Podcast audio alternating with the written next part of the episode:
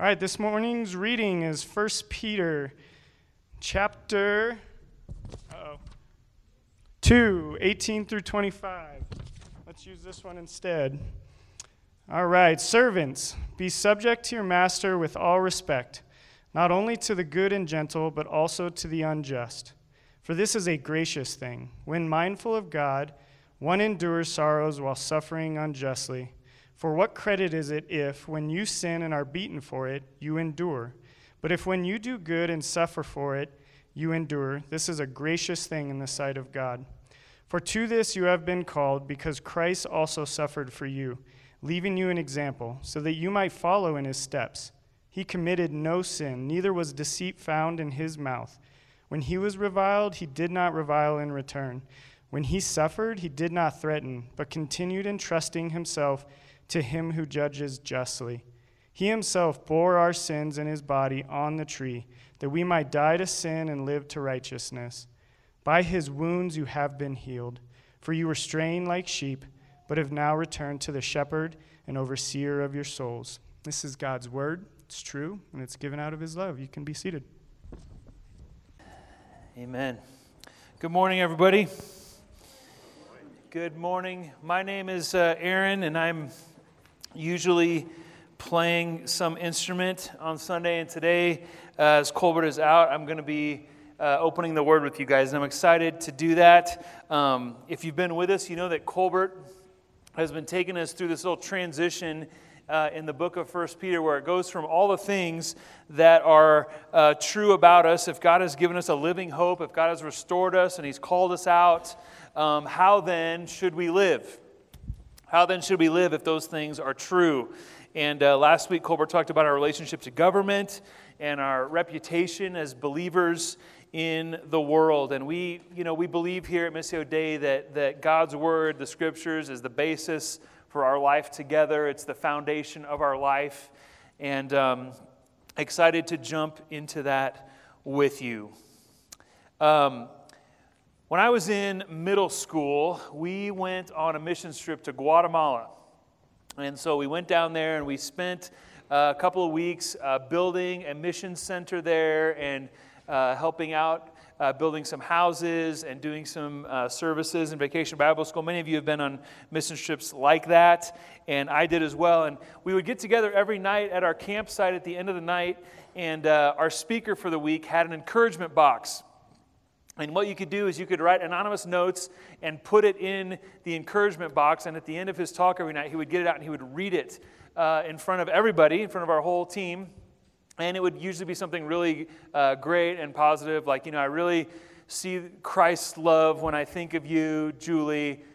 Oh, that's so great, you know? And, or, oh, man, I really just appreciated your great attitude today, even though it was 145 degrees. Oh, thanks so much. And it was all very encouraging. And, and then one night, um, the speaker got up and, and he pulled out a note, and it said, uh, it said, Jim, when I think of you, Joshua 8 8 comes to mind. And we all just went, oh man, that's so great. It's so encouraging. Yeah. And I noticed out of the corner of my eye that two of my friends were violently shaking in the back row, cracking up laughing, as trying to keep it quiet. And I'm like, what's, what's going on? Because, of course, we're in middle school. And so, as one does, you know, mischief was probably afoot. And so he moved on. We all sort of looked in our Bible and looked it up. And Joshua 8 8 says, When you attack the city, burn it with fire. This is the command of the Lord. and uh, they pulled it over on all of us. The speaker's like, why, why is everyone giggling to themselves? What's going on? He had to stop, and we looked up, and it was all, you know, as middle schoolers do. Um, and I remembered that this week because it's very dangerous for us to misunderstand and misapply a passage of Scripture, right? You can do it on purpose, like my friends, as eighth graders would do. Uh, love all the eighth graders in the room. Uh, or you could, you could accidentally or mistakenly misapply or uh, misunderstand a text. And so today, I have to say, you might have heard some of that when Brandon was reading. I have to say, this is one of the most misapplied, maybe misunderstood uh, texts in the New Testament. But we want to dig into it because there's richness to it, for us and great things for us if we understand it well. So let's just jump right into the deep end of the pool. Verse 18, verse 18 of 1 Peter 2 Servants, be subject to your masters with all respect, not only to the good and gentle, but also to the unjust. For this is a gracious thing or a commendable thing. When mindful of God, one endures sorrows while suffering unjustly. Now, as you can see, there's an opportunity for misunderstandings or bad applications there. In fact, I think a lot of us are following the uh, March Madness basketball tournament going on. Just a couple of weeks ago, head coach of Texas A&M, I won't mention his name, uh, head coach of Texas A&M said to his team, "Slaves, obey your master." He was then let go a few days later because of that.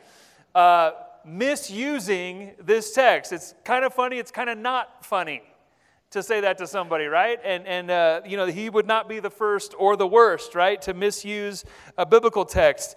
Um, they, so they suspended him. And um, if, if you cherry pick a verse out of context and form an opinion or something about it without looking around the scriptures, without thinking about wisdom and looking at what the Bible says about something, you might be tempted to make that mistake that the coach made. Oh, People are supposed to obey me. Okay, 1 Peter 2:18. No. No, that's cherry picking. It's called proof texting, and we want to look around and see the context of what Paul is saying. And so, in order to avoid bad applications like that, in order to avoid a mistake like that, we need to first of all jump into the first century, think about what Peter was speaking into, and we need to think about these issues in a biblical way looking around the scriptures. You may have heard the word context. Anybody heard the word context before? Many of you? So there's, there's a few different contexts in every passage of scripture. One is the verses around it. Right? You read around it to see, well, what's the flow of thought here? What's this chapter about? That helps you. There's another context, though, in every passage of scripture, and that is the biblical context. What does the whole Bible teach about this issue? And so when you get stuck on something, you can look up that word and look up that, that line of thinking. What does the Bible say about work? What does the Bible say about marriage? Whatever. And you can see what the Bible says about in, in other places about that topic and form a more well rounded opinion. Or you can just be like our friend, the basketball coach, and just think that you know what it means, right? I'm not trying to be too hard on him. But we can all do that unless we look around and see the biblical context. Um, so let's do a couple things. A misunderstanding of this and some other passages in the New Testament. One big misunderstanding, you may have heard this attacked uh, when people want to attack the scriptures, they may have said something like, the Bible celebrates slavery. The Bible celebrates slavery. I left some room for misunderstandings and for right understandings in your notes there if you want to take these down. Because what, we, what we want to say, what we want the New Testament to say, if we're just sort of viscerally encountering these words for the first time is we want it to say, all slaves go free, right? That's what we think is right. Like slavery is wrong, amen, we all think so. So why doesn't the Bible just say slaves should go free? Why not? Well, in the first century, Roman slavery was much different than the 17th and 18th century slave trade in the West, the African slave trade. In fact, in Peter's culture here, it's estimated that between 10 and 20% of all people were slaves. If I lived at that time, I would be a slave. Why? I have a mortgage. Some of you might feel like that enslaves you now. Uh, that, so I would be in bond servanthood to the bank until the mortgage is paid off, right? And when you had a debt, that's how you would do that. You would work it off. Um, and, and there were all different kinds of servants. In fact, rich folks would hire teachers, people with the equivalent of a PhD today. They would hire them, put them into bond servanthood to teach their kids and the, and the kids in their extended family. Remember, extended families live together, so it's a lot of people to come and be the teacher for their family. So that person, that teacher, was a bond servant. He would work that off, and he would work as long as they wanted him to. And he was a servant, which is kind of person that, that Peter is addressing here. So I'm not trying to look on the sunny side here of first century servanthood and paint it as all a wonderful thing. Many of you, how many of you have seen the movie uh, Gladiator?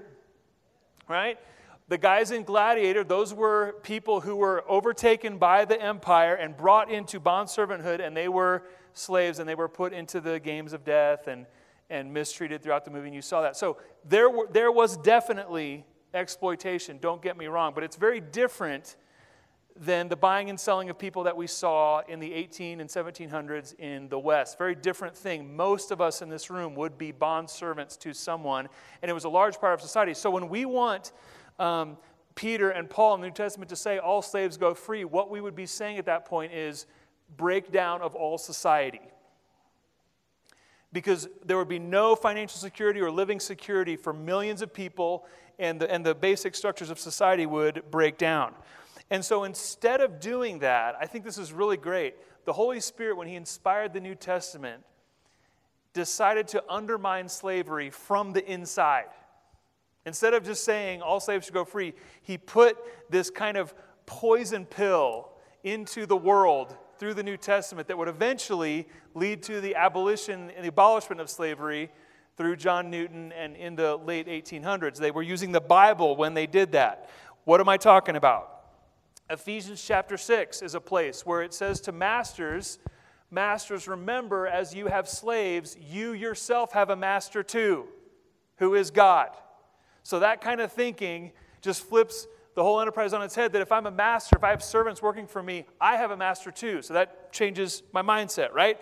1 Corinthians 7, uh, verse 21, if you want to write these down, 1 Corinthians 7 21 says to slaves that if you can buy yourself out of slavery, you should do that. You should go free. You should do that. So again, we see the difference between something like that and what happened here in the 17 and 1800s. No, if you can, buy yourself out of slavery, Paul says to the slaves. The whole book of Philemon, if you want to write that down, Philemon was a, was a master who had a servant, uh, Onesimus, who he gave to Paul for a while, and Paul was sending him back and said, Treat Onesimus like your brother. Treat him like my dear son, like your brother. That kind of thinking would eventually lead the world to conclude yeah, this is wrong. We should not own the rights to people. That's from the scriptures, where, where Paul was showing the equality of all people. And the biggest thing, by the way, when if someone says to you, I think the Bible celebrates slavery, what you can say is that the Bible actually condemns what was going on in the West in the 17 and 1800s. In 1 Timothy chapter 1, verse 10, Paul has a list of sins, as he usually does. Um, and one of the main sins he characterizes as being out of bounds of the will of God is man stealing. Enslavers and man stealers are not fit for the kingdom of God. That is what was going on earlier in our country's history. That kind of thing, stealing people, selling people, right? So that's always been condemned by the scriptures. And then in, in places like this, we see that, that uh, Peter and Paul and the Holy Spirit want slaves and masters to be in a respectful relationship as society functioned in that way. He wanted them to respect each other. Masters, view yourself as under a master. Treat them with respect. Slaves, if you can buy your freedom, do that. Philemon, this servant that I'm sending to you, he is your brother. Don't exploit him. Treat him like your loving son. So that's what the Bible says about slavery. If you've ever wanted to know that, if you felt like maybe I don't have an answer against someone um, attacking the Bible in that way, no, the Bible is not for slavery. The Bible existed in a culture of slavery and addressed the issues in that way. And again, the, the foundation, some of those passages that I just mentioned to you, the foundation of that eventually led to the overthrow of slavery in Great Britain in 1807 is when that began, and eventually it filtered out over the world. Okay? So that was a little educational. If you snoozed off, this is not history class, Aaron. I'm sorry about that. Come back with me. Um, but that is, when, it, when it's talking about servants and masters, that's the world that Peter is speaking into. Okay? Another misunderstanding. Don't worry, we're going to get to the good stuff in a minute. Another misunderstanding, verse 19, um, when it says this is a gracious thing that when mindful of God, one endures sorrows while suffering unjustly. It's a gracious or a commendable thing when one endures suffering unjustly, mindful of God. Um, that is also a very misapplied passage. Some people think that that says you must stay in harmful and abusive situations. So when that verse has been used out of context, again, there's a biblical context here that must mean well, because of that verse, that means that I must stay in harmful and abusive situations. If it's a commendable thing or a gracious thing, that means you must stay. Now, one thing to say real quick we always want to decide when we're reading the Bible is this descriptive? Is it describing the way things were, or is it prescriptive, like you should do this? Right? What is, the, what is the tone of the passage? Is it just describing things, or is it prescriptive? And here's a place where you could say, you know, just because Peter says it's a commendable thing that you persevere in suffering, that doesn't mean that you can turn the corner on that and say it's a sin to leave suffering. See, that would be a prescription, and I don't read that in there. And so, if you've ever had that used against you, or if you know someone, if you've heard it like I have, um, where it's saying it's sinful for you to leave a situation that's abusive and harmful, we're going to get into some of the details of that, but just remember that's not what this passage says. That's a, that's a prescription that's not there, okay? So if we get stuck, if we can get stuck on that verse and say, man, this seems really tough, I think about um, toxic job situations. I think about abusive situations in marriage, uh, sort of a sense of not stirring the pot if things are tough, right? Let's look at the whole biblical context, the whole biblical context. Verse 19 is not saying that you can't call the police or you can't report an injustice. Um, I mean, last week, right? Colbert talked about the governing authorities and how we're our relationship to them. Of course, we can. That's God gave us them. God gave us the governing authorities and the police so that we can use them for protection. So, yes, we can do that. Even if it gets down to smaller things like, like you can't ask about your paycheck if you don't get paid. Yes, you can. Yeah, don't use verse 19 as well. I guess I'm just supposed to be quiet and just take no pay. No. No, that's not what it's saying. That's, it's not saying that there's never anything to be um, appealed. In the context of marriage, I've seen that verse misused. In the context of marriage, let's look at the biblical context. You might look at that and go, oh, okay, well, I guess that's saying that you always have to stay in a situation if it's physically harmful or abusive to you. Okay, let's look around the scriptures. How about this? Husbands, honor your wives. Ephesians 5. Uh, 1 Peter 3 in, in, in a few weeks here. Live with them in an understanding way, husbands. Husbands, don't be harsh with your wives. So I always wonder if someone's going to read 1 Peter 2:19 to someone who's stuck in abuse, why would they not also read one chapter next or back in Ephesians and go, yeah, let's really get after a person who's the perpetrator, who's not living in an understanding way, who is being harsh with his wife. Let's bring those scriptures up, right? And let's not cherry pick verse 19 and say, well, someone has to stay in a situation that could be dangerous and abusive and horrible. We must be a place as the church where we understand scripture that way, where we be a place for the victim, a place where we know the whole Bible.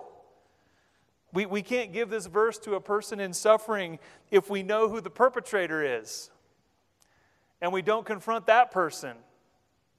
That's not just, right? God is judge, God is all about justice. And so if we're going to try to help a person who's in a suffering situation, uh, that's very unjust to bring up 2 Peter 2.19 and, or 1 Peter 2.19 and not bring up all of the other biblical teaching on a topic like that, right? Why would we cherry pick and do that? Uh, in fact, again, like I said, I'm not sure that there's as much imperative, uh, prescriptive weight in this passage as people have given it. It's not a you must. It's not a you are sinning if you leave a suffering situation. I don't, I don't see that there. Remember what we just talked about, 1 Corinthians chapter 7, Paul says to slaves, if you can buy your freedom, if you can, if you can pay your way out, you should do that and gain your freedom. Right? So the Bible has a, a fully orbed teaching on a, on a subject like this. When you're in a situation of suffering, when you're in a stuck situation, what do you do? Well, let's look in the whole scriptures, right? There might be a time and there might be a season where you need to persevere. Perseverance is a fruit of the Spirit. You have to be patient in a difficult or suffering time. You have to be at a, have to be at a job that's difficult. You have to be in a relationship that's difficult. And, and those who can help are biblically obligated to bring justice and order to a situation as well. Bottom line, those who can help a victim should not quote 1 Peter 2 to a victim. if you're in a position of authority or care of someone, if you're just a good friend of someone, that it's not the time for 1 Peter 2, it's probably not the passage to quote. We should do all that we can to help. Maybe we should quote Romans 13, talk about the governing authorities. right? We want to be a place here at Missio if you need help. We want to be biblical and help you and do whatever we can for you if you find yourself in a situation like that. Yes, perseverance is a fruit of the Spirit. Amen. Peter's helping us with that. But also remember, let's look around the scriptures that we want to be a help and an aid to those who are in suffering and in crisis. You don't come up to someone who's suffering and say, Well, it's commendable that you would just stand up under this. The end. That's unbiblical. That's unbiblical teaching. So, I want to be careful with that. And so, those are two big misunderstandings from this passage. I just wanted to address that, sort of put the, you know, get at the elephant in the, in the room here that the Bible does not celebrate suffering, and it's not that you have to stay in harmful and abusive situations. By the way, a big help there is community. Like, let's bring people in. Let's, hey, what do you think about this? Is this something where I should persevere? Is this something where I should hit the eject button? Is this something where I need to stick it out? Or is this something where God has given me the freedom to, to go? Bring folks into that. Bring the leadership of this church or another church if you're visiting today. Bring folks into that who can help you. And uh, dialogue and, and work through that as best you can. So, if we're not to draw those kinds of conclusions from this text, if we're not supposed to understand it that way and, and beat folks over the head uh, with a passage like this, what is Peter saying here? What is he saying? Well, there's a few things that I think are helpful to us, really helpful, really foundational. As we remember, consider that question, as we consider how should we then live if God has bought us out and made us his people set apart for him? How should we live? helpful stuff. From verse 18, the character of the leadership doesn't determine the quality of our work. The character of the leadership should not determine the quality of our work. Wherever God has put us, our vocation, the job He's given us to do, the, the family where He's placed us, the relationships He's placed us in, the character of those people in relationship to us doesn't determine how we're supposed to act. And boy, that's a, that's a tough one.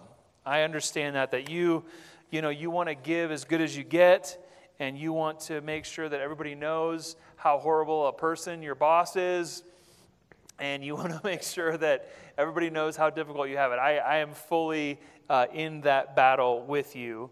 Um, and it's important to say, by the way, there's not a, again, there's not a one-to-one relationship between servants obey your masters and vocation and work situations or basketball teams, as the case may be, right? It's not, it's not a one to one correspondence, but we can take away from it. Um, and we can learn from this passage that God has us in many different places, many different vocations, many different callings, many different places in life. And we're tempted in those places to work and to serve to the level of our respect for the leadership.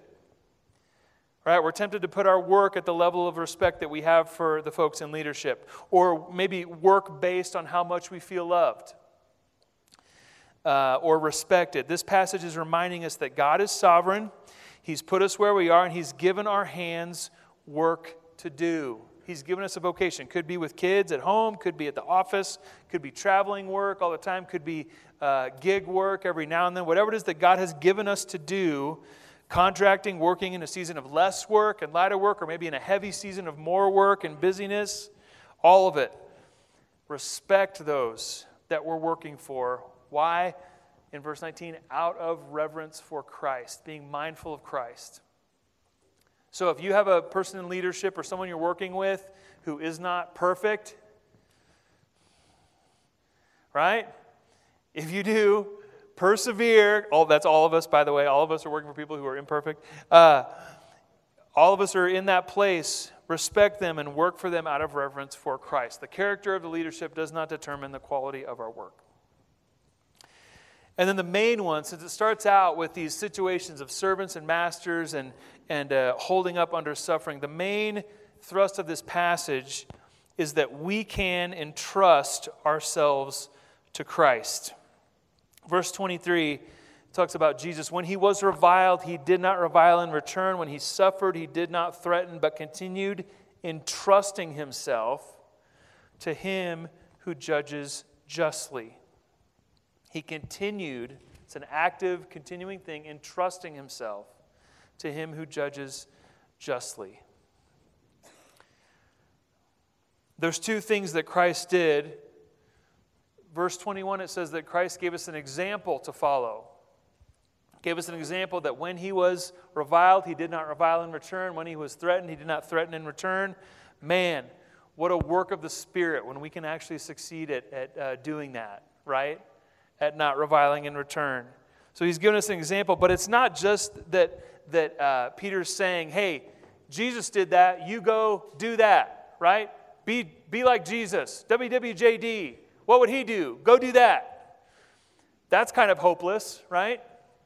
That's not the, the main thing that it's about here. Yes, Christ gave us an example, but then it goes on to say Christ suffered on our behalf for our sake, and by his wounds we are healed. Christ didn't just give us an example of suffering, he gave us effective su- suffering for us on our behalf that we can take comfort in, that we can stand in and use as our foundation. And, and one of the ways that we entrust ourselves to Creator is that we entrust Him and entrust ourselves to Him as judge. In verse 23, there, He entrusted Himself to the judge who judges justly. We don't usually talk about the justice of God as a, as a doctrine of comfort, right? God is judge. Put that on a mug that we would, you know, get coffee every morning and a t-shirt. God is judge. No, we don't do that, do we? It's, it's kind of confronting, isn't it? We don't think of that as as a comfort to us. But it is because if God is judge, guess who is not? You can step out of the dock with your black robe on as judge of all things, high and holy horse that you sit on, and get out of there and let God be judge. We don't have to settle all scores, we don't have to settle all accounts. We can entrust ourselves to God. Romans even says it in a very dramatic way Beloved, leave room for the wrath of God. Now, you can sort of think of that as kind of twisting your mustache that God's going to really get that guy for what he did to me, you know, and sort of a diabolical. That's not what that's saying. It's just saying that if you can back away, take a deep breath, and remember that the judge of the universe sees all and knows all, might be less tempted to retaliate might be less tempted to fire back at someone. Um, these, this is work of the Holy Spirit that I'm talking about a few times this morning. These are things that we're, that we're on the road with, that we're journeying with, that we don't have down. Amen to that. I'm with you in that. But that God wants to do among us. God is judge. And, and like we said earlier and last week, God will use authorities to enact justice. He will use circumstances and leadership, appeal to those. We should do that. We should pray for that. There's an issue of injustice. God, would you please bring justice to bear on this situation? I entrust myself to you. Can't fix this. If I try to fix this, I'll make it worse. I'll make more enemies. God, would you please fix this? Or even as we pray for like large world events that are happening, we pray, God, would you please stop these men? Would you stop this government? Would you stop this from happening? We're praying against injustice. We're entrusting ourselves to God. And so we should make appeals to all kinds of leadership and in all kinds of circumstances. And so he ends this passage just with those words of comfort servants and masters in a suffering situation. Verse 19, he ends it with this comfort that they're tempted to wander but he pleads with them to return to the shepherd of their souls. Verse 25 You were straying like sheep, but have now returned to the shepherd and overseer of their souls. No matter what they're facing, no matter how bad or unethical the leadership, they're in the Roman Empire. It's pretty bad. Pretty bad, pretty corrupt. No matter the suffering. See, suffering as a, as a Christian, we have an understanding of this that I think helps us in the world because we know that suffering will be a part of our vocation. Suffering is a part of our life. The, the exercises and the backflips that we do to avoid and get out of suffering always, uh, I shouldn't say always, make, make things worse very often by trying to always avoid suffering. I think it's in the West, it's a special sort of struggle that we have that we always want to avoid, avoid, avoid, avoid suffering. Not going to have that hard conversation, not going to deal with this, not going to deal with that, just going to skate through, going to do the minimum as possible. Let's get out of here. That doesn't help you. We know that our vocations, where God has placed us, the things He's given our hands to do, will involve suffering, no matter where we are, who we are, or where God has put us. We live in a broken world. We live in a broken world. So Peter can address that and say it's a commendable thing when you stand up uh, under suffering because Christ has sacrificed himself for you. Look at verse 23. When he was reviled, he did not revile in return. When he suffered, he did not threaten, but continued entrusting himself to him who judges justly. Verse 24 He himself bore our sins in his body on the tree, that we might die to sin and live to righteousness. By his wounds you have been healed. They can entrust themselves to God. They can trust. We can trust God. And he will make things right. And I know that, you know, we can try to do very practical things of reminding ourselves of that. Maybe we get a verse on the dashboard, not going to retaliate against those people on the interstate, not going to retaliate at work, put a note on our monitor. I'm not going to retaliate when I'm frustrated at work. I'm going to leave it to God. We can remind ourselves, and those might be good things, but what we're asking for, in addition to those good techniques, is we're asking that the Spirit to come and soften our heart and change our heart. Remember that God has healed us with his sacrifice. We don't have to get revenge. We don't have to always expel ourselves from a difficult place. Here's what Chuck DeGroat says as we, as we close today. It says, The only way through disappointment, even betrayal, is to find your way to the ground, feet in the dirt, anchored in the truth of who and whose you are. Here, whatever the path ahead holds, you, rooted and grounded, will be able to meet it.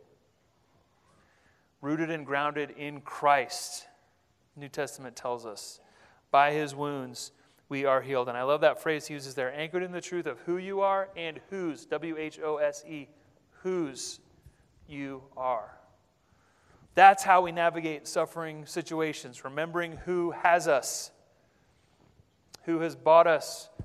As we, as we read, sometimes we read that first question of the catechism um, I am not my own, was bought body and soul, belong to my Savior and Creator, Jesus Christ.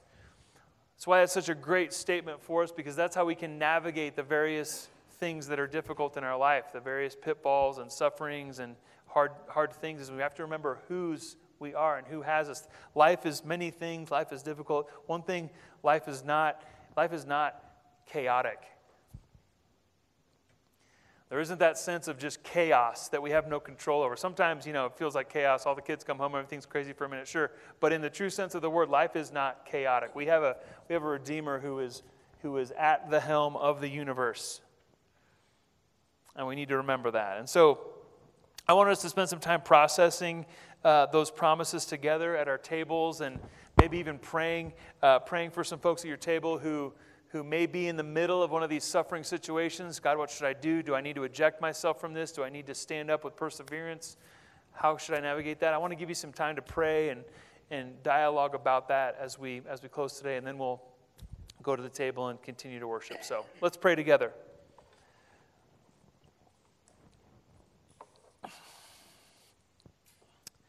Father, we're so grateful today to read those words that you bore our sins on the tree that we might die to sin and live to righteousness, and by your wounds we have been healed. And Father, we want to understand your word correctly and, and want to discern well uh, where we are in our vocation, where you've put us, what the circumstances are. We want to understand that correctly and what might be a good, wise action to take. And so, Father, I pray that the Spirit would give us insight, Lord, and that our communities would give us insight on, on what steps we should take. Lord, thank you for these precious words to us that Peter wrote to exiles all over, the, all over uh, southern Europe, just to say that, that Christ has us. We can return to him as our shepherd. And that's how we can then look outward and face the world and face Monday as you have it for us because we are yours. Thank you for that truth today. In Jesus' name we pray. Amen. Amen. I think we have the questions up there. So spend some good time in that, and we'll go to the table in a few minutes. All right, we're going to transition to communion. Uh, before we do that, I'm going to pray. Uh, I'll finish praying what we started, but uh, Lord, uh, Lord, I ask for healing where there's healing needed, uh, spiritually, emotionally, physically. I ask that if there's people that are in a situation right now where it's hurting them, I ask that you would uh, help. Give them wisdom and guidance. Help them to know whether to stay or go, and help them to persevere if they need to, Lord. And help us um, to be a blessing to, to those people too, Lord. So uh, we ask that you be glorified in everything. Jesus' name, amen.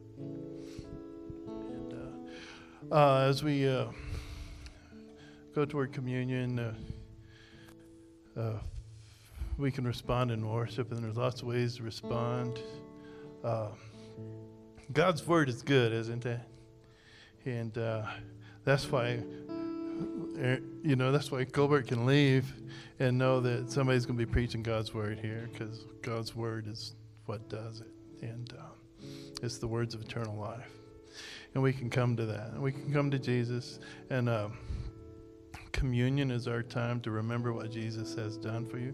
Here we do open communion to anybody that has trusted in Christ and claims Christ as their Lord and Savior can come to the table. Uh, and if uh, that's not the case, if you haven't trusted in Christ, uh, the table's not for you. But it's not too late. You can come to Christ. If you feel the Lord, the Spirit tugging on you and saying, hey, it's time to confess your sins repent and come to Jesus, uh, let's do that. And uh, there's people at your table, even you can pray with. Uh, we'll be in the corner if you want to pray with us. And uh, so, um, yeah, Jesus died for sins, everybody's sins. And so come to Jesus. Uh, we can respond by giving. There's a box in the back, there's a spot on the website and on the, the app. Uh, we can respond by singing, which is what we'll do shortly. We can respond in prayer. And uh, yeah, so let's worship. And uh, Jesus um, took the cup. He said, This is my blood shed for you. He took the bread. This is my body broken for you. Whenever you do this, do it in remembrance of me. So let's remember Jesus. Let's think of what he has done for us and be thankful and worshipful. So I'll pray once again. Lord, uh, Lord, be glorified and uh, be here with us and uh, be honored. In Jesus' name, amen.